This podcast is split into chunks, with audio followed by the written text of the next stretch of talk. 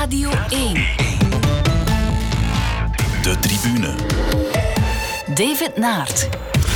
Hallo, het wielerseizoen draait op volle toeren. Ook Europees wordt er volop gevoetbald. En eind deze maand wordt de start gegeven van het nieuwe seizoen van de Formule 1. Dat wordt een seizoen met een recordaantal wedstrijden. 23 stuks in totaal. Het wordt dus een druk seizoen voor de rijders, maar ook voor de commentatoren slash autosportjournalisten. En van die laatste heb ik... Uh, twee stuks uitgenodigd in de studio voor deze Formule 1 special van de tribune. Dag Chris Wouters en dag Gert Vermers. Dag David. Jullie geven commentaar op PlaySports en Gert, jij schrijft er ook over voor het Nieuwsblad. Uh, wat ik mij afvraag na al die jaren, is die start van een nieuw seizoen in de Formule 1 een beetje als de start van een nieuw schooljaar, met dat verschil dan dat je hier wel naar uitkijkt? Inderdaad. maar ik keek soms wel uit naar het begin van het schooljaar ook toch hoor. Uh, maar nee, het begin van een nieuw Formule 1 seizoen, zeker in deze tijden waar we amper uh, nog buiten mogen, dat is wel iets waar ik heel graag naar uitkijk. Ja. Chris? Ja, absoluut. Het is sowieso. Ja, racen is leuk, laten we dat al vooropstellen. En, en de machtsverhoudingen die veranderen vaak een heel klein beetje, of niet, of wel. Maar het is altijd bang uitkijken of vol verwachting uitkijken naar wie heeft zijn huiswerk goed gemaakt. De afgelopen jaren uh, was dat eigenlijk niet zo verrassend altijd Mercedes. Maar nu is er toch een klein vraagtekentje, dus dat maakt het nog extra spannender. Ja, daar gaan we zo meteen veel dieper op ingaan. Maar zullen we toch beginnen met het uh, te hebben over iemand die de Formule 1 weliswaar al een paar jaar geleden vaarwel had gezegd. Maar hij is jammer genoeg overleden op zaterdag 13 maart. Murray Walker, over hem heb ik het, de Formule 1-commentator, mag ik toch wel zeggen. Het grootste deel van zijn carrière was dat voor de BBC. Three lights, four lights,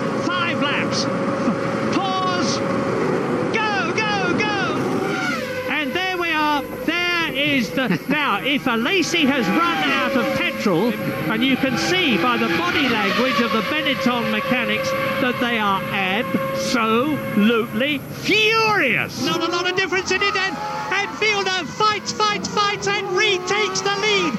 Fantastic! Absolutely incredible! Oh, off, off, off, off! Off goes Mika Hakkinen! Off goes Mika Hakkinen out of the race!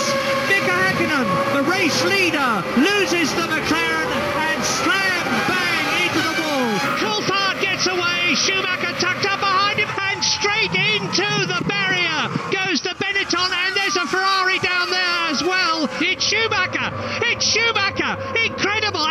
Incredible! And Fisichella! Well, this is ludicrous. This is Now blown we're going to have a committee meeting about it. Stick it on and send him out. Well, this has blown it for Irvine, blown it for Ferrari. I don't know what's happened, but there was a major mal misorganisation problem there. Great start by Eddie Irvine. Fielder, look at Fielder, head into the wall. Who was that? Coulthard, It's Coulthard in the wall. David Coulthard into the wall. Will stop the race. They'll have to red- the race. they'll have to oh, red this flag is this. terrible. Look, oh, this is This is the worst start for a Grand Prix that I have ever seen in the whole of my life. Een collage van Murray Walker. Dat laatste was trouwens op Francorchamps. Ja, ja. Die mega crash van wat, wat was het, 98? Ja, zoiets. In de duur- regen? De duurste crash ooit in de Formule 1. Hè. Met al die wagens die daar eh, na een paar honderd meter al helemaal kapot waren. Ik zat in de perszaal toen ik zag de brokstukken vliegen voor het raam. Ja. Schitterend. Ja. Murray Walker, ja. Ja, Het heerlijk. was toch even slikken. Eh, Oké, 97 jaar is een mooie leeftijd natuurlijk om te gaan, maar ja, het was iemand die onlosmakelijk met die sport verbonden is. Ik heb zo vaak naar de BBC ook gekeken toen hij commentaar gaf. Ja, eigenlijk was dat de enige manier om, om eh, Formule 1 regelmatig te zien, om iedere grote prijs te zien. hè. Dat was de Grand Prix op zondagavond met Murray Walker en zeker in combinatie met James Hunt. Toen die samen commentaar gaven, dat was om te smullen eigenlijk. Keidroog, hè, James Hunt. Ja, vooral het verschil tussen die twee was, was hilarisch. En ook ze, ze. Ja, in het begin blijkbaar konden ze elkaar niet heel goed luchten, maar daarna zijn ze toch vrienden geworden. James Hunt was, was het totaal tegenovergestelde van Murray Walker, die een, een welopgevoede. ja, die, die gedraagde zich ook. James Ja. Hunt, ja, Ja. dat was meer seks, drugs en rock and roll. En, en ook in zijn commentaar was die heel ja, droog en to the point, terwijl Ja, Murray Walker was meer een fan, denk ik, van de sport en van de rijders, dan dat het echt een pure commentator was. Hij, hij gaf ook rechtstaand commentaar. Hè. Hij zat niet op een stoeltje, hij stond recht met die, met die microfoon voor zijn neus en, en ging, ging, ging. Hij was befaamd ook om zijn versprekingen. We hebben er een paar gehoord. Ik zal niet zeggen vergissingen, maar, maar eh, hij lachte daar dan zelf ook mee natuurlijk. Een Murrayism. Murrayisms, inderdaad. With, with, with uh, half the race gone, there is still half the race to go. dat soort, eh, ja, Dat soort dingen, hè, ja. waarheden als een Maar, en ook Murray Walker, die, die, in zijn voorbereiding, die stak er enorm veel tijd in. En James Hunt, die kwam één of twee minuten voor de race start en kwam die in de commentaarpositie. Het is zelfs volgens Murray Walker eh, zo ver gegaan dat hij de notas, zijn voorbereiding die had gemaakt, dat hij die gewoon wegstak voor James Hunt, omdat hij er niet tegen kan dat James Hunt zou profiteren van zijn voorbereidend werk. En wat voor eh, commentatoren zijn jullie? Met veel voorbereiding? Ik, ik bereid dat wel eh, gedegen voor, ja. Want, Ja, Chris iets meer dan ik. Ja, maar ja, dat komt door eh Gert zijn eh, hersencapaciteit, die een pak groter is dan de mijne. Tenminste, de geheugenfunctie daarvan. Over de rest zullen we het niet hebben. Maar nee, Gert is een soort wandelende encyclopedie. Hè. Eh, dus die kan dingen zomaar oproepen. Ik heb toch vaker een papiertje nodig om dingen op te roepen. Ik denk dat dat het, ja, het feit dat Gert journalist is en dat al jaren bijna bij, voor aan het studeren is, zeg maar, dan, dan zit je daar echt in. Ik, ik bereid me graag goed voor, ja. Ja, bij het, is niet dat we, het is niet dat we zonder voorbereiding gaan beginnen. hè. Dat nu niet, hè, want dat zou het niet lukken, denk ik. En hopelijk hebben jullie ook terdege voorbereid voor deze special. Het zal wel zijn, want het nieuwe seizoen staat Dagen. voor de deur. De tribune. Maar eerst gaan we toch nog even wat herinneringen ophalen aan het afgelopen seizoen. Over de hele wereld regent het afgelastingen. In de Formule 1 zijn alvast de eerste vier races afgelast. And I think probably what surprised everybody is the rapid expansion of this problem. 71 laps out of 71 here. Uh, chaos and carnage at times, but Valtteri Bottas wins the season opener here in Austria. Some are taking a lead, some aren't. It is their decision. Either way, they all stand united to end racism, and that is a positive message from F1. It, it gave me a really empty feeling because the fans really make that race. So it's going to be very empty. I don't know how exciting it's going to be for people watching on uh, on TV, but it's going to be better than nothing. That's a televised mine. That's a televised mine. And Sebastian Vettel under pressure from George Russell, who wanted to get racing with the Ferraris. Oh, and Sebastian Vettel goes straight through the polystyrene blocks. Brakes failed. But that's Charles Leclerc! And that is a very big accident. And we've seen a brake failure from his teammate Sebastian Vettel. And we have just seen a huge accident at the Parabolica involving Charles Leclerc as well, who is moving inside the car. Are you okay? Was a big crash. Ah. And Hamilton is winning the Grand Prix, but look at the state of that Mercedes car. I'm staggered they didn't bring that car in. Hamilton's tyre's gone. Verstappen's just going through Woodcut. He's about four corners behind. But for Lewis Hamilton, the checkered flag will come in the nick of time. And a record seventh British Grand Prix victory. Records are there to be broken, said Michael Schumacher. The record is broken. Hamilton wins the Portuguese Grand Prix. Hamilton has more wins than any other driver in Formula One history. Oh, en daar een dikke zware crash. Wie was dat? Oef, daar gaat Grosjean naar rechts, raakt Fiat en vliegt de vangrail in, waardoor de wagen in twee breekt en ontploft eigenlijk. De benzinetank die scheurt daardoor. En Romain Grosjean die zit daar in het vuur. Ja, en zo makkelijk is het niet om eruit te kruipen, maar dit is gewoon overlevingsinstinct. Hè. The World Championship record is equalled. Lewis Hamilton wins the Turkish Grand Prix and is a seven time champion of the world. Get in there, Lewis. What a way to do it, mate. Thank you so much, guys.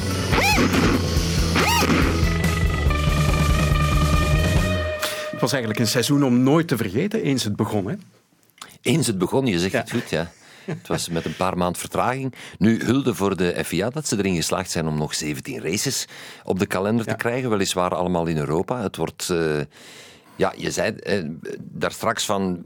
Het gaan 23 races zijn dit seizoen. Dat blijft nog naar de vraag natuurlijk. Hè? Want je weet niet hoe gaat de situatie met corona evolueren in, in Azië, in, Zuid, in Zuid-Afrika, in, eh, in Zuid-Amerika liever, in Noord-Amerika. Geen idee. Ja, ze hebben weinig marge om uit te wijken. hè. In de tweede helft van het seizoen hebben we hoeveel? 12 grote prijzen op 16 weken. Ja. Dus dan, ja, daar heb je geen uitwijkmogelijkheid eigenlijk. Hè. Maar ze hebben het vorig jaar toch tot een goed einde gebracht. Ja, en het was Met leuk ook. Enkele uitstapjes naar circuits die hebben ontdekt of herontdekt. Ja, inderdaad. Dingen als Portimao. En, en dat was gewoon leuk om daar nog eens te, om daar te komen met de Formule 1, andere circuits. Het was weliswaar zonder publiek. Maar goed, ik denk Formule 1 bij uitstek is een sport die daar weinig last van heeft, omdat op de televisie blijft het even aantrekkelijk en indrukwekkend. Voor de sporters zelf, die zitten toch in hun, in hun superfocus in de wagen, het kabaal van de wagen. Ik denk, die missen het publiek voor en na de race, maar tijdens de race maakt dat voor hen denk ik geen enkel verschil. Terwijl dat, dat blijkbaar bijvoorbeeld voor voetballers wel degelijk een groot verschil maakt. Als je die, die duizenden mensen in het stadion hoort joelen of niet, dat geeft je meer adrenaline. En ja, Formule 1 heeft daar gelukkig eh, geen last van. Ja, het heeft ook het voordeel dat als Lewis Hamilton dan een vraag krijgt na de race, dat hij niet eerst de fans groet en niet op de vraag antwoordt. Nu moet hij echt wel op de vraag antwoorden. Ja, dat is dan mooi meegenomen. We zullen zien hoe dat eh, allemaal zal verlopen dit jaar in 2021.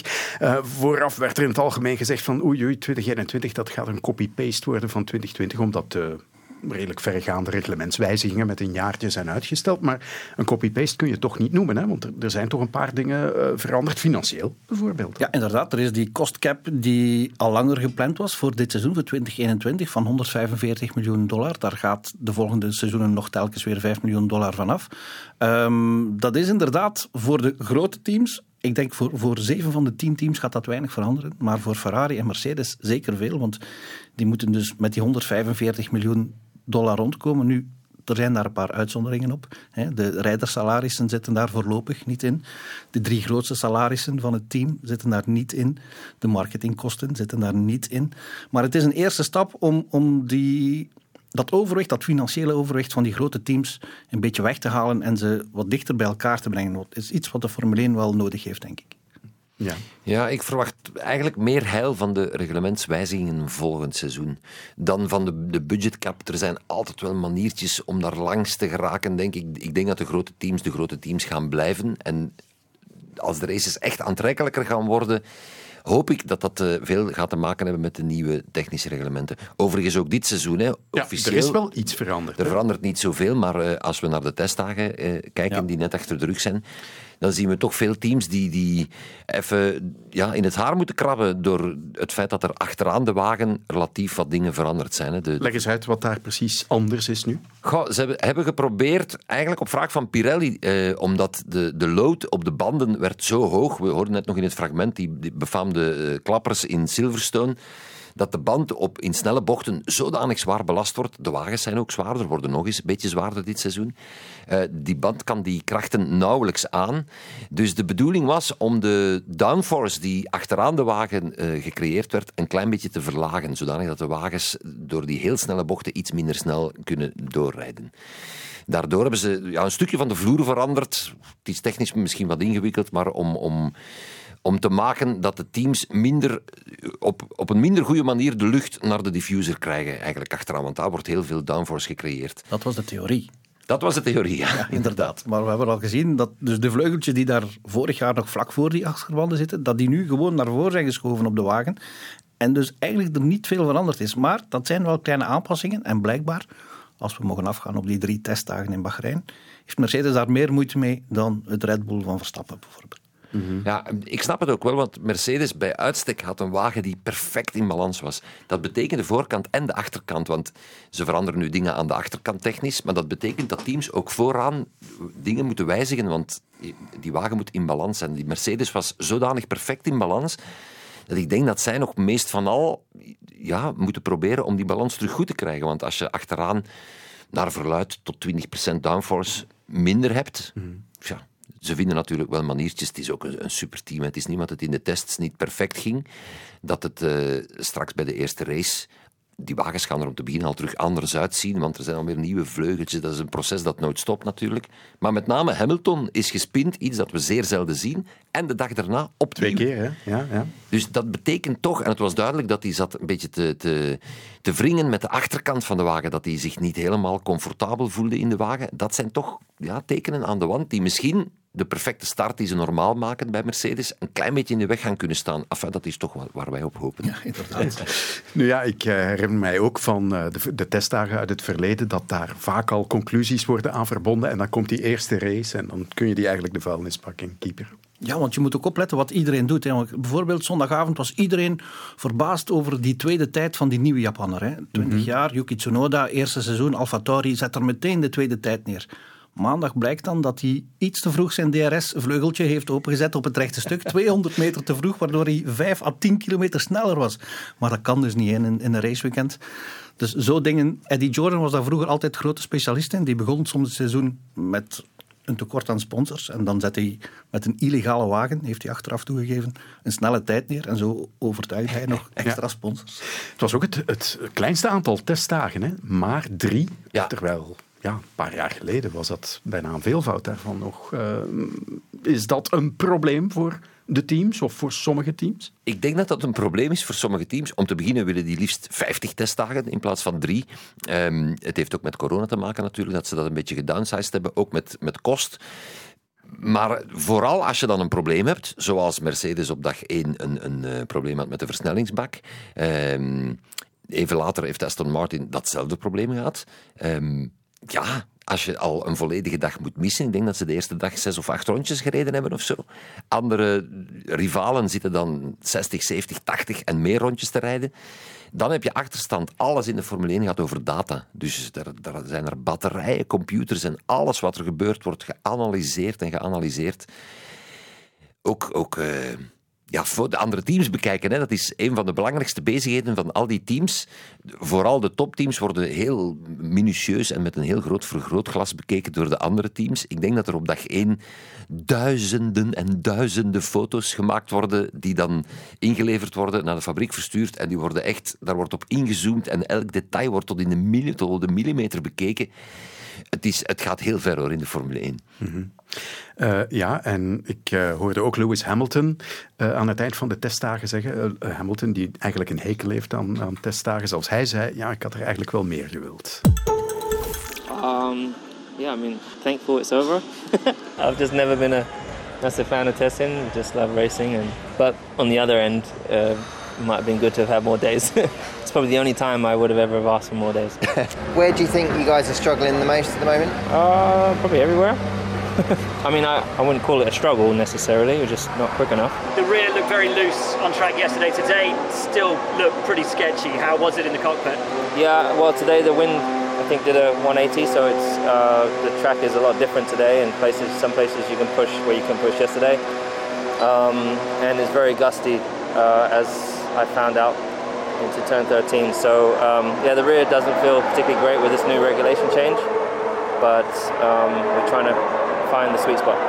Ja, ze moeten nog het juiste model vinden, zeg maar. Uh, de juiste balans ook. Maar ja, we hebben het er daar net al even over gehad. Welke conclusies kunnen we hier nu aan verbinden? Ik denk geen. Mhm. Mm -hmm. Aan ja. testdagen, je weet nooit in welke motormodus zijn ze aan het rijden. Op, hoe oud is de band waar ze op staan, dat weten ze dan wel. Maar uh, hoeveel benzine is er aan boord? Geen idee, dat kan zomaar een seconde schelen natuurlijk. Als je met, als je met uh, 100 kilogram benzine rond aan het rijden bent, om te proberen begin van de race te, te simuleren. Dus eigenlijk kan je daar maar weinig conclusies aan trekken. Ja, eigenlijk is er maar één zekerheid. En dat is dat iedereen, zeker bij de topteams, verstoppertje probeert te spelen. Ja. Ze willen nooit al, al hun kaarten op tafel leggen. Dat gebeurt zelfs nog niet om de vrije training van de eerste grote prijs. Dat gebeurt pas tijdens de kwalificaties van de eerste grote prijs. Dus daar zijn wel grote varianten in mogelijk. Aan de andere kant, als je slecht presteert of tijd verliest, zoals, zoals Mercedes nu, dan, dan heb je gewoon een achterstand. Dat weet iedereen, dat is kwantitatief bepaalbaar. Maar of dat ze daar zodanig veel gaan aan verliezen, zoals die seconde of die seconde drie die ze zelfs nu moesten toegeven op Red Bull, dat gelooft niemand. -hmm. En de verwachting of de vrees is nu natuurlijk, als we die testdagen even achter ons laten liggen, gaat Mercedes de Formule 1 ook dit jaar weer zo domineren zoals het dat niet alleen vorig jaar, maar eigenlijk de voorbije zeven jaar heeft gedaan. Goh, het is, ik heb geen glazen bol natuurlijk. Hè. Maar ehm, het zou me verbazen mocht het niet het geval zijn. Eh, ik hoop dat Red Bull er veel dichterbij is. Traditioneel neemt Red Bull een slechte start de afgelopen zoveel jaar en halen ze in onderweg tijdens het seizoen. Zijn ze vaak aan het einde van het seizoen iets sneller, maar ondertussen zijn de titels al binnen bij Mercedes en zijn die zich al lang aan het focussen op, op het volgende seizoen. En dan krijg je opnieuw hetzelfde verhaal. Nu blijkt ja, je, kan geen, je kan geen conclusies maken uit zo'n test, maar je kan wel zien dat bijvoorbeeld Red Bull drie dagen lang zonder het minste probleem heeft gereden. Wat ook niet altijd goed is, hè, want soms is dat een beetje een, eh, een, een eh, bezorgdheid voor de, voor de engineers. Want er gaat wel eens iets stuk en ze hebben liever dat het stuk gaat op een testdag. Zo kunnen ze zien, daar ligt een zwakke plek van de wagen, daar moeten we aan werken. Op dit moment is er bij Red Bull ja, eigenlijk niks stuk gegaan, dus misschien is dat een kleine bezorgdheid, want ja, als het stuk gaat tijdens de eerste race, dan staan ze daar maar weer. En de betrouwbaarheid van al die dingen is ondertussen zo groot geworden. Als je kijkt naar 15 of 20 jaar geleden, had je tijdens elke race wel een paar uitvallers om technische redenen. Nu, ik, ik, wanneer is Mercedes nog uitgevallen, Gert, met, uh, met technische problemen? Technische problemen, dat gebeurt één keer op een seizoen, hè, maximum. Hè. Die, die lekke band in Silverstone was al, was al een grote uitzondering. Uh, dat je wel hebt natuurlijk, qua, qua spankracht, dit is het laatste seizoen van een reglement dat al een paar jaar geldt. En traditioneel is dat zo dat de teams dan dichter bij elkaar liggen, gewoon omdat het topteam niet veel marge heeft om nog beter te worden. Dus degenen die volgen, die komen een beetje dichter en dichter ik denk dus dat Red Bull dichter gaat zijn bij, Red Bull, uh, bij Mercedes dit jaar.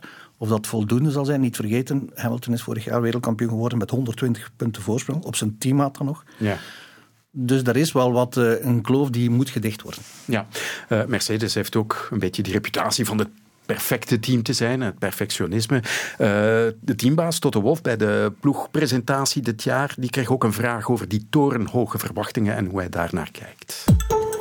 I mean, how do you manage expectations, though, after all the success you've had? My expectations for Mercedes, they're up there as we head into this new season. Um, yeah, I kind of um, uh, get that, but within the team, um, all of us together with the, with the drivers, we never have these expectations because there is always some kind of skepticism whether we've done a good enough job over the winter. And I, I know I, I'm sounding like a broken record, but as a matter of fact, we always think that way. And we know that if we don't um, push ourselves every single day, we might fall back. And this is uh, the sheer thought is, uh, is, is, is scary. De eeuwige twijfel, dat is een gezonde attitude, denk ik dan, om het beste team te blijven. Ja, ik vind Toto Wolff een fantastische teambaas. Die, die hamert heel de tijd alleen maar op het team, het team, het team. En laat iedereen in zijn waarde laat iedereen zich ook goed voelen op het juiste moment, geeft schouderklopjes op het juiste moment, zet zichzelf niet vooraan, maar ja, zorgt gewoon voor het team. En dat is een, een attitude. Ik denk bijvoorbeeld bij Ferrari zouden ze een soort Toto Wolff-achtige manager heel goed kunnen gebruiken, die de afdelingen goed met elkaar laat communiceren en die ja, gewoon daardoor het team beter maakt zonder zichzelf vooraan te zetten. Niet dat Mattia Binotto zich vooraan wil zetten of zo, maar mhm. het is een, een, andere filosofie. Natuurlijk, geen enkele dominantie duurt voor eeuwig. Hè. We hebben dat gezien. Uh, Red Bull, vier jaar achter elkaar kampioen met, met uh, Vettel. Ferrari, vijf jaar achter elkaar met, met uh, Schumacher. Dus niks duurt voor eeuwig. Dat is dan nu de grote uitdaging voor Mercedes. Ze hebben dat record al geklopt van titels op eenvolgende titels.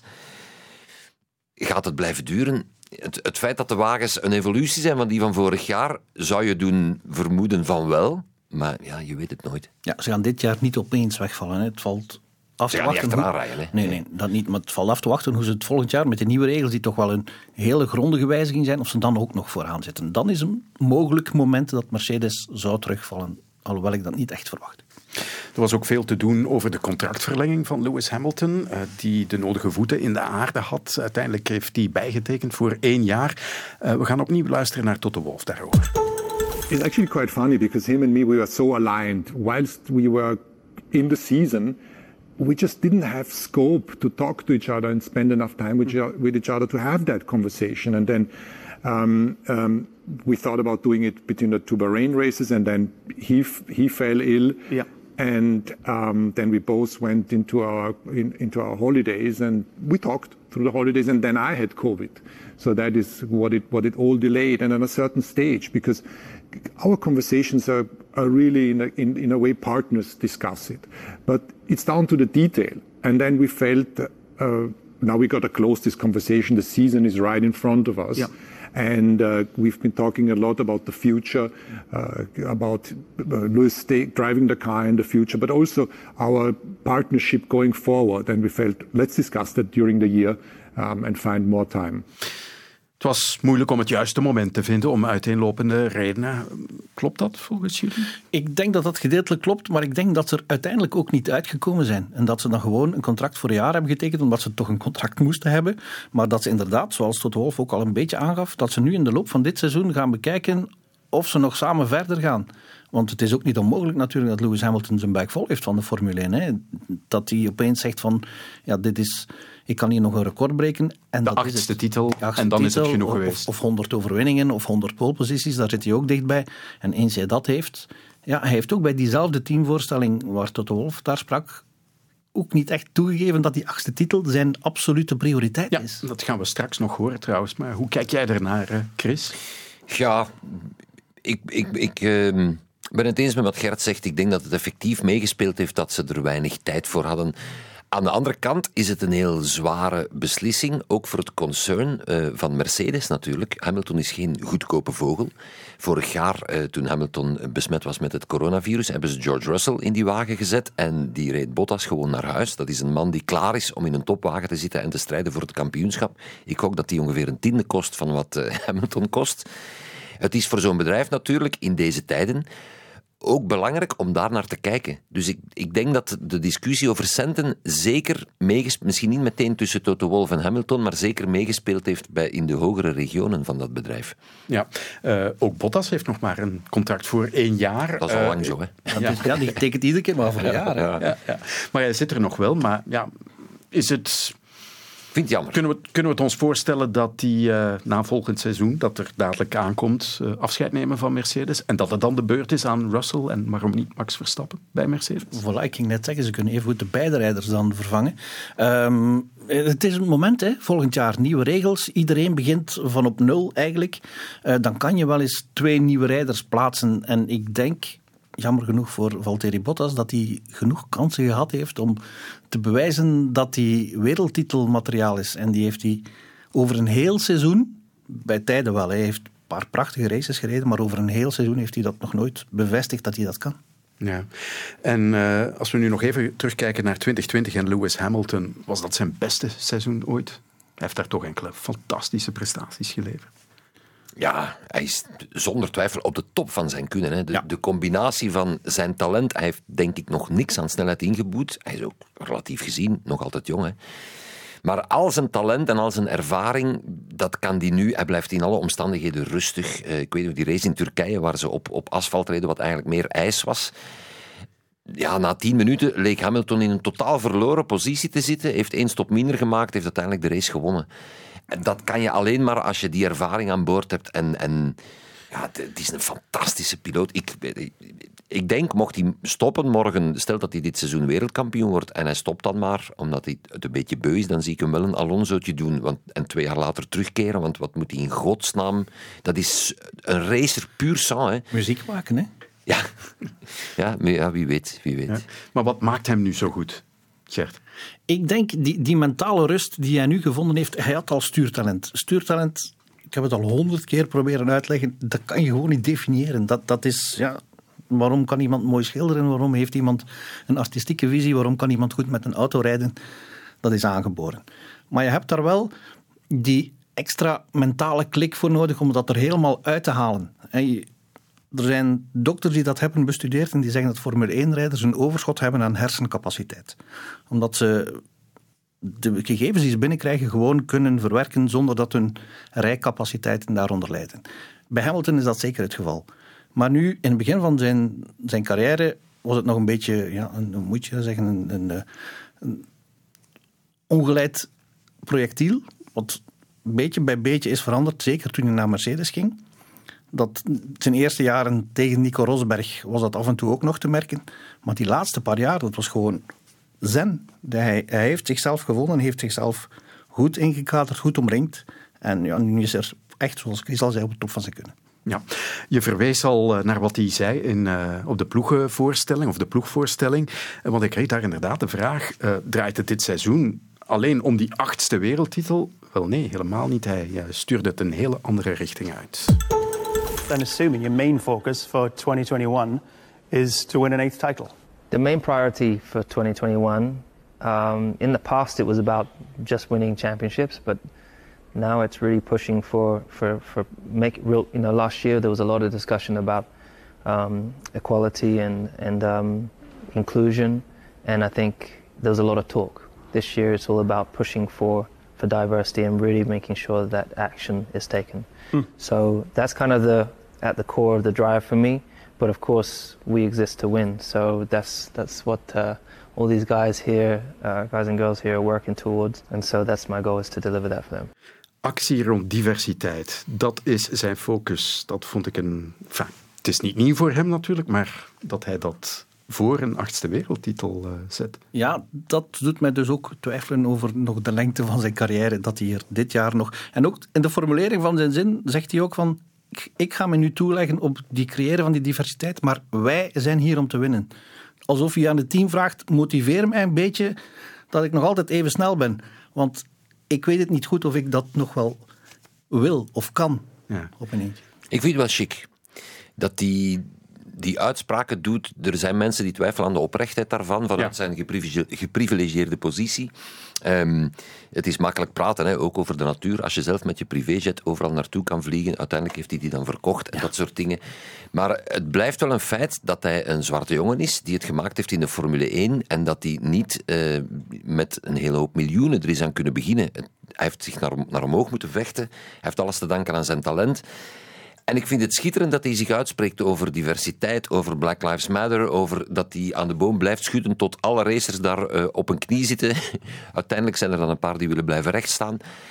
Ik vind het gewoon geweldig dat in zo'n sport, waar meestal alleen maar uh, marketingpraat en afgeborsteld commentaar komt, dat er iemand is die zich uitspreekt. Um, je kan de intenties betwijfelen als je dat wil, maar het feit dat die uitspraken alleen al gebeuren, vind ik belangrijk. Ja, hij is ook de enige, denk ik, van de huidige generatie die ook buiten zijn sport iets betekent. Hij, hij is te gast bij belangrijke Amerikaanse talkshows bijvoorbeeld. Niet, ik zie dat niet onmiddellijk gebeuren met Max Verstappen of Sebastian Vettel, om maar zoiets te zeggen. Het is de enige echte ster in ja, inderdaad. En hij gebruikt ook die positie om iets te proberen te veranderen. En dat gegeven op zich alleen al vind ik, ja, daar moet je respect voor hebben, dat kan niet anders. De tribune. Red Bull, het is hier al ter sprake gekomen, de mentale winnaar. Of zelfs de winnaar toekoer van de testdagen. Voor zover testdagen een winnaar hebben, inderdaad. hè. Eh, Max Verstappen had de snelste tijd en, en een andere Honda-motor. Uh, Tsunoda in Alfa Tauri had de tweede snelste tijd. Weliswaar met een, met een klein uh, vraagtekentje bij. Reed ook op een zachte band, geloof ik. Ja, inderdaad, inderdaad. Maar Lewis Hamilton heeft diezelfde zachte band geprobeerd en is niet aan die tijden geraakt. Dus ja. Dus laten we zeggen, ja, Red Bull, voor zover je over winnaar kan spreken, maar Red Bull heeft een fantastisch goede uh, testdriedaagse meegemaakt. McLaren overigens ook. Ja. Uh, hebben hun hele programma kunnen afwerken, ook bij Red Bull. Ik denk dat dat wel goed is, ook voor het vertrouwen, niet enkel van de rijders, maar, maar van iedereen in het team. Ik denk dat die gewoon zin hebben om nog wat extra uren eraan voor te doen, want het wordt verdorie toch wel eens tijd dat ze die titel pakken. Ik denk dat dat heel hard leeft in het team. Het is het laatste seizoen met Honda. Um, die hebben een, een, een motor-upgrade die ze normaal pas volgend jaar zouden gaan gebruiken, hebben die naar voren geschoven. Alles erin gestoken en ik hoop, ik kruis mijn vingers, dat het niet is zoals vorig jaar, waar Max toen toch vier of vijf keer is uitgevallen met, met technische problemen. Betrouwbaarheid is het allerhoogste in de Formule 1. Je wordt beter achtste of negen en een paar punten meesprokkelen dan dat je uitvalt en, en je, je, je, je tegenstander 25 punten meepakte.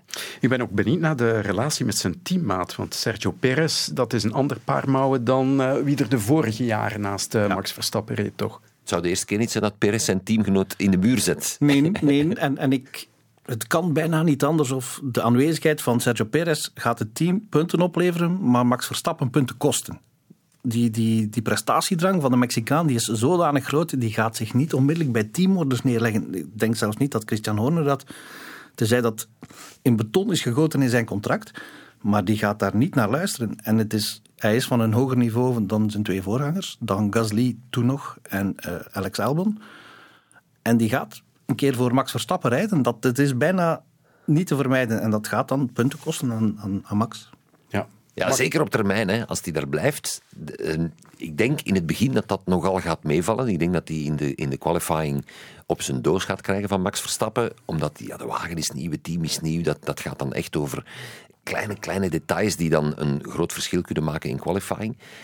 Dus dan, dan zal Max normaal gezien voor hem vertrekken op de grid. Max heeft in principe maakt goede starts. Dus dan als Perez achter hem ligt, denk ik niet dat er te veel problemen gaan zijn.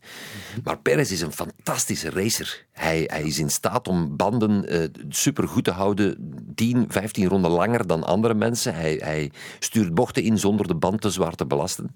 En dan verleng je de, de, de, de, leeftijd van zo'n band in zo'n stint. En dan, ja, dat kan je dan strategisch voordeel opleveren na een bandenwissel.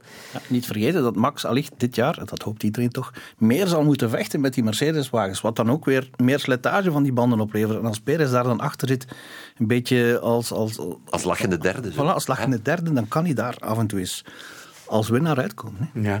Hoe groot is uh, de honger, denken jullie, bij Max? Om Zeer groot. Zeer groot. Uiteindelijk is de Ontzettend proberen, echt, op een echte manier dan. Zeer groot. Kijk, Max' reputatie is, is fantastisch bij iedereen in de Formule 1. Iedereen zegt dat is een van de snelste piloten die er ooit geweest zijn. Niemand twijfelt eraan, dat is het niveau Hamilton. Maar daar is Max niks mee en dat interesseert hem werkelijk geen ene zak. Het enige wat Max wil is wereldkampioen worden. En hij weet wat zijn capaciteiten zijn, hij weet hoe goed hij is. En dat is het enige doel. Punt. Hij heeft ook al lang moeten wachten. Hè. Hij begint aan zijn zevende volledig seizoen in de Formule 1. Alle andere grote namen uit de Formule 1 hadden op dat moment in hun carrière al minstens één wereldtitel op zak. Hè. Zowel Vettel als Hamilton, als Alonso, als Prost, als Senna. Dus Verstappen die wil die nul weg. Net zoals hij zo lang heeft moeten strijden voor die nul van de polepositie. Is minder belangrijk natuurlijk dan een wereldtitel.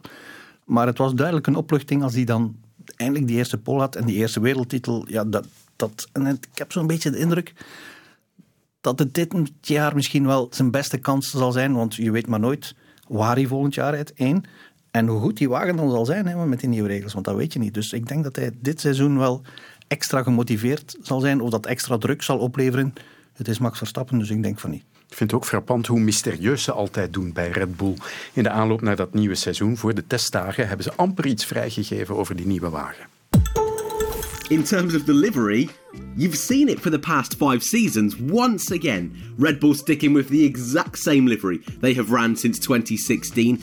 A few little tweaks we'll go through in a moment's time. But of all the teams that have launched so far, Red Bull certainly the quietest of the bunch. No singing and dancing, no performances on stage, no big launch event at the MTC, nothing like that a small little 30 second teaser video, two images, just two images. I'll have you know, every other team, you've got every single nook and cranny of those car available on the internet, but not the Red Bull. Two images. Twee foto's. Dat was het. Ook de naamgeving van de wagen. Hè. Het is de RB16B. Dus gewoon ja, een, een iets andere versie dan die van vorig jaar. Alsof we dat geloven. Ja, de Red Bull is een, is een volwassen team geworden natuurlijk. Hè. Toen ze de Formule 1 binnenkwamen, dan ging het vooral over avontuur en feestjes en opvallen om hun merk eh, in de belangstelling te zetten. Ondertussen is het een volwassen raceteam en daar hoort ja, verstoppertje spelen tijdens de testdagen heel hard bij. Want al die anderen laten misschien meer zien of zeggen misschien meer, maar uiteindelijk weten we daar even weinig van, van Red Bull, want ze, ze laten alleen maar zien wat ze willen zien natuurlijk. Ja, we hadden het er al even over ook uh, bij die testdagen, dat uh, iedereen vooral zoveel mogelijk bij die grotere teams gaat kijken. Uh, ja, hoe gaat dat eraan toe en wat doe je daar dan mee met wat je ziet? Er is een, een systeem dat is nu zelfs reglementair verboden. Hè, sinds uh, Force India, het huidige Aston Martin, uh, vorig jaar een stuk van de Mercedes heeft gekopieerd. Er staat nu in de F1-regels dat uh, de F1-teams geen 3D software meer mogen gebruiken om van een foto een 3D-model te maken. Dus die gaan gewoon, zoals Chris daar net al zei, duizenden foto's nemen. Die schakelen gewoon persfotografen in, die daar ook nog eens rijkelijk worden voor betaald, om ieder klein detail te... En dan kijken ze, ja, als we dat nu toepassen op onze wagen, want niet elk detail is toepasbaar op een andere wagen natuurlijk. Maar als we dat nu zouden gebruiken, wat zou ons dat opleveren? En dan doen ze ja, een, een computersimulatie van die ontwerpen. De tribune. Radio 1. Zullen we het eens over Ferrari hebben, nu pas? Want ja, 2020 was een desastreus jaar. Wordt 2021 beter? Ja, slechter kan moeilijk hè, dan 2020. Dus het wordt zeker beter voor Ferrari. Zij hebben in 2019 met een illegale motor gereden. Eh, Dat weet ondertussen iedereen nu.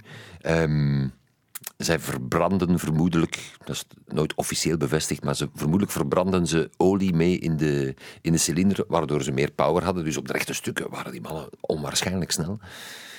Ze zijn daarmee moeten stoppen na klachten en ze hebben een geheime deal gesloten met de FIA, wat iedereen ongelooflijk vond. Maar goed, het is Ferrari, die hebben toch altijd een speciale band gehad met de FIA. En daarna kwamen ze geen meter meer vooruit, als ook hun klantenteams met dezelfde power unit kwamen eigenlijk nauwelijks nog aan de bak. Ja, dit jaar hebben ze, ze hebben tijd gehad om dat allemaal te herbekijken. Dus ik vermoed dat hun motorproblemen ik weet niet of ze op hetzelfde niveau van Mercedes gaan staan qua, qua pure power, maar het zal er niet ver af zijn. Ze hebben ook zich heel kalm gehouden in uitspraken. In, enfin, de voorzichtigheid eh, is geboden natuurlijk, dus ze stellen zich behoorlijk nederig op. Maar je ziet wel goede tekenen, ook tijdens de testdagen. Kwam er, ik denk dat ze heel veel dingen hebben uitgetest, veel een beetje zwaarder gereden dan andere wagens, om vooral niet te veel op te vallen. Op een gegeven moment kwam Sainz daar toch met een vierde tijd een man die dat team niet kent, die die wagen niet kent. Dus ik vermoed wel dat het, dat het beter zal gaan dan vorig jaar, waar ze uiteindelijk gaan staan ten opzichte van Mercedes en Red Bull. Dat is een beetje een vraagteken, maar ik denk zeker dat ze de, de middenmoot gaan ontstijgen. Want vorig jaar, het was triest om te zien en dat Ferrari daar op plaats 10 of 12 rondreed. Dat is eigenlijk Ferrari onwaardig. Ja, maar ik denk toch dat ze niet gaan kunnen strijden met Red Bull of Mercedes. Want dat, dat verschil vorig jaar was te groot. En eigenlijk hebben ze, zoals je al zei, die wagen bijna volledig opnieuw weer moeten ontwerpen. Of toch minstens die krachtbron. En ja, dan, dan begin je weer bijna van op nul. En dan heb je niet die evolutie die Red Bull en Mercedes wel hebben. En dan moet je nog oppassen natuurlijk. Want in die middenmoot zitten dan ook een paar teams. McLaren in de eerste plaats. Die ook goed hun huiswerk hebben gedaan blijkbaar deze winter. Waardoor het voor Ferrari, ja, strijden om een podiumplaats, dat zit er wel in. Strijden om een overwinning, verwacht ik niet. Ja, Charles Leclerc is nu de kopman van het team. Uh, geen Vettel meer binnen datzelfde team. Gaat dat de zaken voor hem iets vergemakkelijken? Want hij maakte wel de foutjes nog vaak, hè? Toch, Leclerc? Ja, ik denk niet dat hij veel last heeft gehad van Vettel vorig jaar. Nee, hij heeft, die heeft deed gewoon zijn eigen ding. Ja, hij heeft hem ook gewoon naar huis gereden eigenlijk over een heel seizoen bekeken. Um, de, de, wagen lag hem ook beter. Dat is een beetje het probleem van Vettel. Als, als die een wagen heeft die voor hem perfect is, kan die bloedsnel gaan. Hij heeft niet voor niks uh, vier wereldtitels titels gewonnen. Met een heel stabiele achterkant. Want dat is, dat is zijn manier om hoe hij de wagen graag heeft. En die geblazen diffuser was voor, voor Vettel echt perfect om mee te rijden. En Leclerc, denk ik, is, is meer uh, versatiel. Die kan zich makkelijker aanpassen aan een wagen die een beetje anders stuurt. Ik, ik denk dat hij meer mogelijkheden heeft. Uh, het, het feit dat um, Sainz er nu is, denk ik. Ik denk niet dat Sainz zo goed is als, als uh, Leclerc, maar dat weet je maar niet. Sainz heeft geweldig goed, uh, goede seizoenen gedraaid bij McLaren. Dus ik denk dat hij meer op de piste gaat uitgedaagd worden tijdens de race door Sainz dan dat hij vorig jaar door Vettel is uitgedaagd. Ja, maar ik denk niet dat dat de bedoeling is van Mattia Binotto, dat Leclerc meer wordt uitgedaagd. Ik denk dat ze bij Ferrari terug willen naar een, een Michael Schumacher ja. situatie met een echte kopman en een, ja, een degelijke tweede rijder. Een Rubens Barrichello, Felipe Massa in tijd en Carlos Sainz nu bij Charles Leclerc. Ja, Carlos Sainz die zal dat nooit toegeven natuurlijk. Maar dat heeft hen toen die successen opgeleverd. En ik denk dat Binotto, die al in de tijd van Schumacher ingenieur was aan die wagen, dat eigenlijk wil herhalen. Of dat gaat lukken, ik weet niet of Sainz zich zomaar bij die tweede positie zal neerleggen. Ja, uh, was Sainz beter bij McLaren gebleven eigenlijk? Een, een, een team dat uh, op volle toeren draait, derde bij de constructeurs vorig seizoen. Uh, er wordt met veel verwachting gekeken naar wat die in 2021 gaan doen. Ja, ja, we gaan dat pas aan het einde van het seizoen met zekerheid kunnen zeggen. Natuurlijk, hij was beter bij McLaren gebleven. Uiteraard, je weet dat niet, maar het blijft zo in de Formule 1 als Ferrari belt dat is een team dat een zodanig legendarische naam heeft. Je kan als rijder bijna niet zeggen: nee, dat wil ik niet. Ik denk. Iedereen in de Formule 1 wil graag bij Ferrari rijden. Er is ook nooit twijfel. Oké, nu hebben ze moeilijke jaren, maar er is eigenlijk bij niemand twijfel of binnen weet ik veel, 1, 2, 5, 10 jaar, Ferrari gaat terug helemaal aan, aan de top van de autosport staan. Um, dus ja, zou jij als racer kunnen zeggen, ah, Ferrari belt, nee, ik ga het toch niet doen Nee, dat is iets wat je inderdaad, zoals je zegt, je zegt niet nee tegen Ferrari. Je probeert het wel en als je pech hebt, ja, dan kom je daar op een slecht moment bij. Maar dan moet je proberen om daar zo lang mogelijk te blijven. Hè. Want ja, niet vergeten, het heeft voor Michael Schumacher toch ook een seizoen of vier geduurd, hè, eer hij met Ferrari wereldkampioen werd. Dus ja, volgend jaar, of dit jaar liever, had hij beter bij McLaren gezeten, denk ik. Maar op lange termijn is het misschien wel een goede keuze. McLaren met een Mercedes-motor nu. Ja, eh, in principe een grote verbetering. Na de tests denk ik dat je dat ook kan bevestigen. Maar het is altijd een, groot risico hè, om een nieuwe power unit in te bouwen. Dat zorgt gewoon voor honderd veranderingen aan je wagen. Letterlijk kunnen er waarschijnlijk veel meer zijn. Omdat dat heeft een beetje een andere vorm. Je moet je chassis een klein beetje aanpassen. De, het is geen eenvoudige opdracht, maar als je naar de testdagen kijkt, dan zijn ze er op een fantastische manier in geslaagd om, om die power unit te integreren in, in, in hun chassis. Het is niet zo eenvoudig als je legt er een andere motor in en we gaan rijden. Ja, dat heeft zoveel implicaties. Maar uh, qua engineering zal dat een behoorlijke uitdaging geweest zijn en ze hebben die duidelijk tot een goed einde gebracht. En dan de logische vraag, zou Daniel Ricciardo, de nieuwe man bij McLaren, ons kunnen verrassen? Ik hoop het. Het is nog maar de vraag of dat een verrassing is. Uh, Ook al. Ricardo is, is in mijn ogen altijd al... is eigenlijk de enige die Max Verstappen met de gelijke wagen ooit moeilijk heeft gemaakt. Dus dat zegt al iets. Um, ik vrees een beetje voor Lando Norris, die dus zijn teammaat wordt, die meer ervaring heeft bij McLaren, minder in de Formule 1. Dus ze schelen tien jaar ongeveer, denk ik. Maar ik denk dat Ricardo, het is zo'n beetje de, de lachende killer. Hè? Die altijd vriendelijk, maar achter het stuur niet echt veel respect voor zijn teammaats. Hij gaat ze niet van de baan duwen natuurlijk, maar, maar hij gaat zich zeker niet inhouden. Nee, nee. Goed, hè. Heel goed. We kijken er naar uit. Ik ga er nog een ander team bij halen. Uh, Racing Point mogen we niet meer zeggen. Hè. Het is uh, Aston Martin in dat prachtige groen. Vanaf nu een van de mooiere wagens. Hè. Dat al zeker. Wagen ziet er schitterend uit. Ja, ja het, het Racing, British Racing Green, ik hou er wel van. Met Vettel natuurlijk, een viervoudig wereldkampioen, die hopelijk um, zichzelf zal terugvinden, want de afgelopen twee seizoenen was het al veel minder, laatste seizoen helemaal. Dat je zelfs een beetje aan zijn motivatie begon te twijfelen, van hoort hij daar nog thuis? Het feit dat hij heeft bijgetekend, wat voor de centen moet hij het uiteraard niet meer doen, wil voor mij wel zeggen dat hij nog iets wil bewijzen. Um, ja, maar ook Aston Martin heeft geen vlekkeloze tests afgelegd. Um, Alles behalve zelfs. Ja. Ze hebben bijna de helft van de tijd stilgestaan, dus die missen zeker wat kilometers. Um, maar het is niet zo dat die wagen, dus de Racing Point van vorig jaar, dat het opeens een slechte wagen zou zijn. Sergio Perez heeft daar een race mee gewonnen. Uh, volgens mij zijn zij nog altijd bij de betere middenmotors. Stroll heeft er polepositie mee gereden. Stroll heeft ja. er polepositie mee gereden. Dus daar, daar is wel iets mee te doen met die wagen. Oké, okay, slechte testen. Het zal in, bij de eerste race misschien wel wat achterstand opleveren, maar ik, volgens mij kunnen ze dat wegwerken. Ik ben heel benieuwd hoe het gaat gaan tussen Vettel ja. en Stroll. Ja, Papa Stroll is de eigenaar van het team, dus die zal zeker willen dat zijn zoon, ik zal niet meteen zeggen voorgetrokken wordt, maar toch een beetje voorgetrokken. Um, en Stroll is een, is een heel aparte rijder. Toen die de Formule 1 binnenkwam, riep iedereen, ja, paydriver en weinig echt talent. Maar na een aantal jaar, die is wel veel beter beginnen rijden. En hij kan supergoeie prestaties afwisselen met gewoon uh, kutweekends, sorry voor het woord.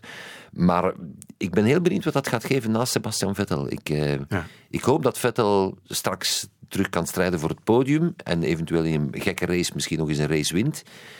En, en wie weet kan Stroll ook wat... Uh, ja, opvallen. Nou, ik ben vooral benieuwd hoe lang Vettel gemotiveerd gaat blijven. Mocht het mislopen bij het begin van het seizoen. Hij heeft, zoals je zei, al een paar seizoenen serieus wat tegenslag gehad. En ik denk ook dat hij af en toe wel eens de, zijn buik vol heeft van de Formule 1. Hè. En als het dan nu nog eens opnieuw niet zou lukken, dan is het misschien wel genoeg om het helemaal na te hangen. Lance Stroll, daar gaan we eerst even naar luisteren. You know, last year we learned a lot. You know, there's there's there was a lot of potential last year. I think there was a lot of missed opportunity as well. Um, you know, we were fighting for third in the championship. Uh, up until the last race, and we just missed out. And I, I truly believe that you know we can we can accomplish that this year, if not if not more. And and from my side, you know, I want to improve as a driver. Um, last year, uh, scored a couple podiums. Um, I got my full, first pole position, which was um, which was awesome, and. Uh, I really, you know, I really want to build on that. There was some opportunities to, to even win some races last year that unfortunately, uh, I just missed out on. I think that really shows uh, the potential that we have going into this season, and it's it's extremely exciting. Hij heeft goed geluisterd naar jullie. Hè? ja. Maar er, ze willen winnen. Ze willen wedstrijden winnen nu, dit, dit jaar. Ja. Ik vind hem ik, ik, ik vind een raar mannetje, Lance Stroll. Ik kan er niet aan doen. Hoezo? Ja, dit is, het, is een, het is een verwend rijke luiszoontje. Hè? Je moet het zeggen zoals het is. Uh, is in de autosport gedragen door zijn papa, die circuits afhuurde en topwagens afhuurde om nog maar tests en nog maar tests te doen. Ik denk dat hij meer kilometers in een Formule 1 heeft gehad, uh, wagen, dan eender welke andere rijder die voor de eerste keer instapt. Um, ik weet ook niet in hoeverre dat hij er echt heel veel moeite voor wil doen. Zo, omdat hij heel zijn leven altijd alles gekregen heeft. Nu, je kan onmogelijk zeggen, het is een slechte rijder. Hè, want dat hij, heeft, heeft, hij heeft momenten dat hij geweldige races rijdt. Maar het, het is te random, vind ik. ik. Ik krijg er niet goed hoogte van, van die man. Nee, er valt geen lijn in te trekken in zijn prestaties. En zoals je zei, in zijn houding ook niet. En dat is eigenlijk hetgeen wat me het, het een beetje het meeste stoort aan, aan Lance Stroll. Die hij, hij, gedraagt zich af en toe als iets van, ja, dit jaar doe ik Formule 1 en volgend jaar ga ik parachute springen en het jaar daarna diepzeeduiken. Ja, en papa zal het allemaal wel betalen. Ja, voilà. En dat, is, ja, dat, dat wekt weinig sympathie op. Hè. Ja, en dan krijgt hij Sebastian Vettel naast zich in dat team. Uh, Vettel die zichzelf op zijn 33ste al een veteraan noemt. Well, obviously, since I'm a veteran, uh, I have gathered so much experience, so hopefully that will help. But um, yeah, I think it's uh, you know I think uh, both of us we are driving the car and um, to a certain degree also help driving the team. So I think uh, the feedback that we give, uh, what the car is doing, what we need to go faster is essential for uh, the rest of the team to to know what to sort of know what to do, and um, that's that's a key of our role. Other than driving the car as fast as possible and getting the maximum results. Uh, ja, met Vettel, ik weet het niet goed. Wie gaat nu eerst de viool spelen in dat team? Of wie mag eerst de viool Vettel spelen? hoopt Vettel. Ja, uh, ja, maar, ja uiteraard lijkt mij. Ja. Ja, ik, Sebastian Vettel staat erom bekend om een zeer goede uh, feedback te geven over de wagen. Dus is zeer uh, geliefd bij de engineers om, omwille van zijn heel gedetailleerde en juiste feedback hetgeen hij in staat stelt om de wagen te verbeteren. Dat hoor je zelfs op de teamradio vaak, hè? Ja, inderdaad. boodschappen dat je daar hoort, ja. uh, dat hij dat echt analyseert ook. Ja, dus ja. ook een man met te veel hersencapaciteiten. Die, ja. die mannen zijn aan het denken, zelfs over de strategie van andere teams, terwijl ze aan het rijden zijn. Dus heel vreemd. Maar zoals Gert net zei, veel zal afhangen van de start van het seizoen. Komt hij goed uit de startblokken en kan hij meteen Lance Stroll een beetje onder druk zetten?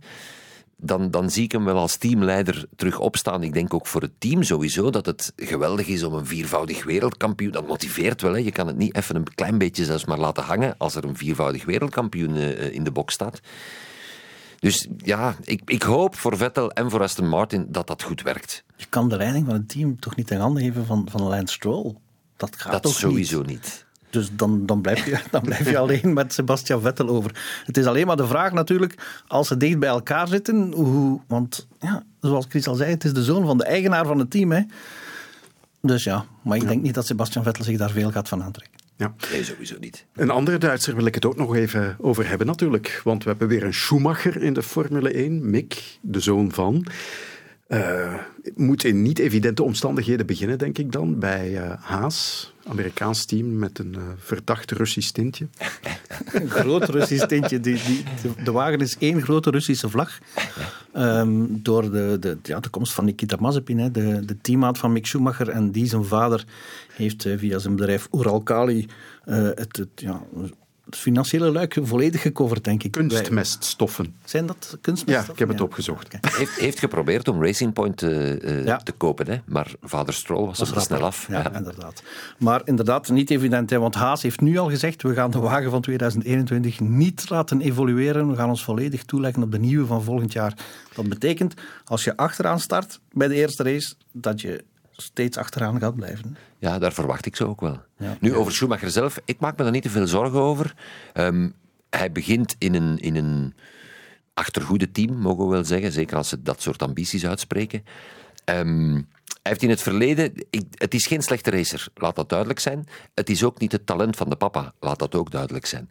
Maar het is wel een werker en het is wel iemand die er uh, alles voor wil doen. En in het verleden, in de lagere klassen, is het meer dan eens voorgevallen dat hij het eerste jaar niet zo goed presteert, om niet te zeggen slecht. Maar dat hij dan veel dingen oppikt. Hij, hij, is, hij, gaat met een open blik overal instappen. Hij, hij leert dingen bij, probeert die dan toe te passen. En dan zie je vaak dat hij het tweede seizoen veel beter presteert. Zoals vorig jaar nog in de Formule 2. Zelfs nog een aarzelend begin, maar daarna begon hij races te winnen en is hij kampioen geworden. Niet op verpletterende wijze, weliswaar. Maar bij uitstek is de Formule 1 een sport meer dan Formule 2, waar iedereen wel met hetzelfde chassis rijdt enzovoort. Een sport waar het aankomt op dat soort details, dat je die kan assimileren in je rijstijl. En ik, ik denk wel dat hij daar goed in is. Dus ik verwacht dit seizoen helemaal niks. Het is ook goed voor hem dat hij bij zo'n startteam kan beginnen. Ligt niet te veel druk op. Hij kan daar eigenlijk groeien en dingen oppikken en de protocols leren kennen en weten hoe hij zich moet ja, gedragen in de Formule 1. Maar ze gaan hem tijd moeten geven, hè. zoals je zei. Hij heeft het nodig van, van, van zijn werkkracht, hè, Mhm. van, van zijn inzet. Ehm, nu, hem tijd geven, ik denk niet dat dat een probleem is. Eh, in Duitsland gaan alle reclamecampagnes voor de, de televisiezender die de rechten heeft op de Formule 1, die draaien nu al helemaal rond Mick Schumacher. Dat wou ik net vragen. Die familienaam gaat wel een handicap zijn als het dan niet echt draait. Omwille van de mogelijkheden van het team zoals je die geschetst Ja, hebt. maar, maar als je goed uitlegt dat het niet aan Mick Schumacher ligt, maar aan de wagen, dan gaat niemand daar een probleem van maken. Het probleem is dat dat niet mag blijven duren, natuurlijk. Ehm, Ik denk dat die familienaam zelfs een voordeel is. Ja. Dus om te beginnen voor de Formule 1, het is fijn dat er opnieuw een Schumacher meerijdt. Dat, allee, dat schept wel verwachtingen.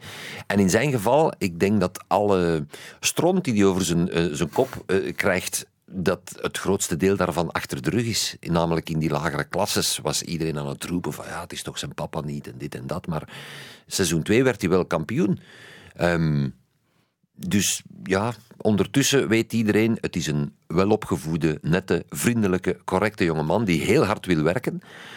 Als je daar dan zijn teamgenoot naast, zit, naast zet, dan denk ik dat Mick Schumacher sowieso veel meer krediet al krijgt dan, dan Nikita Mazepin. Ja, die wordt nu al afgeschilderd als puur- schorremorrie Ja, wordt afgeschilderd. Als wat? Puur krapul wordt die afgeschil- afgeschilderd. Hè. Ik, ik, Nikita Mazepin aan het stuur, aan het stuur zeg ik wel, Eh, daar heb ik het wel voor, omdat het is een kerel is die, die af en toe vergeet na te denken, heb ik de indruk. Dus die kan moves uithalen waarvan je denkt, en als ze dan lukken, iedereen is onder de indruk.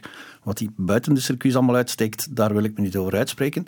Maar, maar het is ja, een entertainende jongen. Liever iemand als Nikita Mazepin als een, een eh, Nicola Latifi die bij Williams rijdt bijvoorbeeld. Want dat is, als je grijze muis opzoekt op Wikipedia, staat daar een foto van Nicola Latifi bij. Mazepin gaat zeker opvallen, hè? Zon- zonder twijfel. Oké. Eh, ik wil afronden met eh, nog een naamsverandering in de Formule 1, want Renault mogen we ook niet meer zeggen. Dat is nu Alpine. Prachtige blauwe wagens ook, vind ik. Ik vind ze heel mooi. Ja, inderdaad. Die, die zijn mooi. En Fernando Alonso zit er Ja, nog eens in. voor- vooral ook. Een, ja, Alpine, eigenlijk, toen Renault in de Formule 1 stapte in de jaren 70, was het aanvankelijk de bedoeling om dat met Alpine te doen. Want het is het merk van dezelfde groep. Dat is er niet van gekomen. En nu, 45 jaar later, hebben ze dan toch maar die beslissing genomen. Eh, die komst van, die terugkeer liever van Fernando Alonso, dat is een heel slechte zaak voor Esteban Ocon, zijn teammaat. Want die wordt gewoon van het kastje naar de muur gereden. Of Alonso van Alpine een racewinnende wagen kan maken, ik denk dit seizoen nog niet. Ze hebben een opvallende carrosserie met die, met die grote luchthapper, die ik eigenlijk wel mooi vind. Een- Gewoon een andere technische oplossing. Het hangt ervan af wat ze volgend jaar kunnen.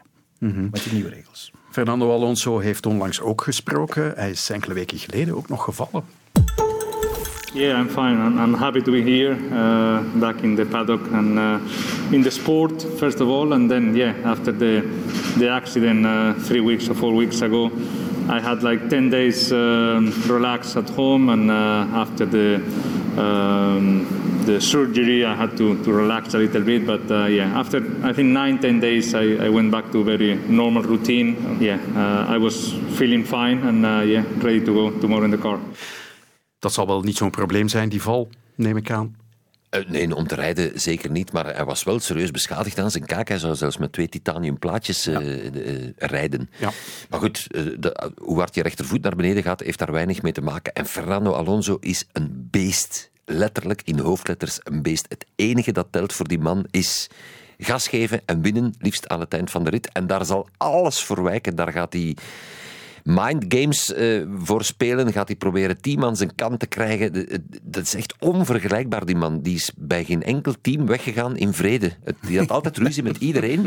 En niemand wil hem ook terug. De, enfin, ja, nu Renault uiteindelijk wel. Ja, maar kijk, bijvoorbeeld ook zelfs in, in zijn pauze heeft hij twee keer Le Mans gewonnen voor Toyota. Die zijn met ruzie uit elkaar gegaan ook. Hè. Dus die man die slaagt er altijd in om eerst het team achter zich te krijgen en dan op een of andere manier toch weer iedereen tegen zich te krijgen.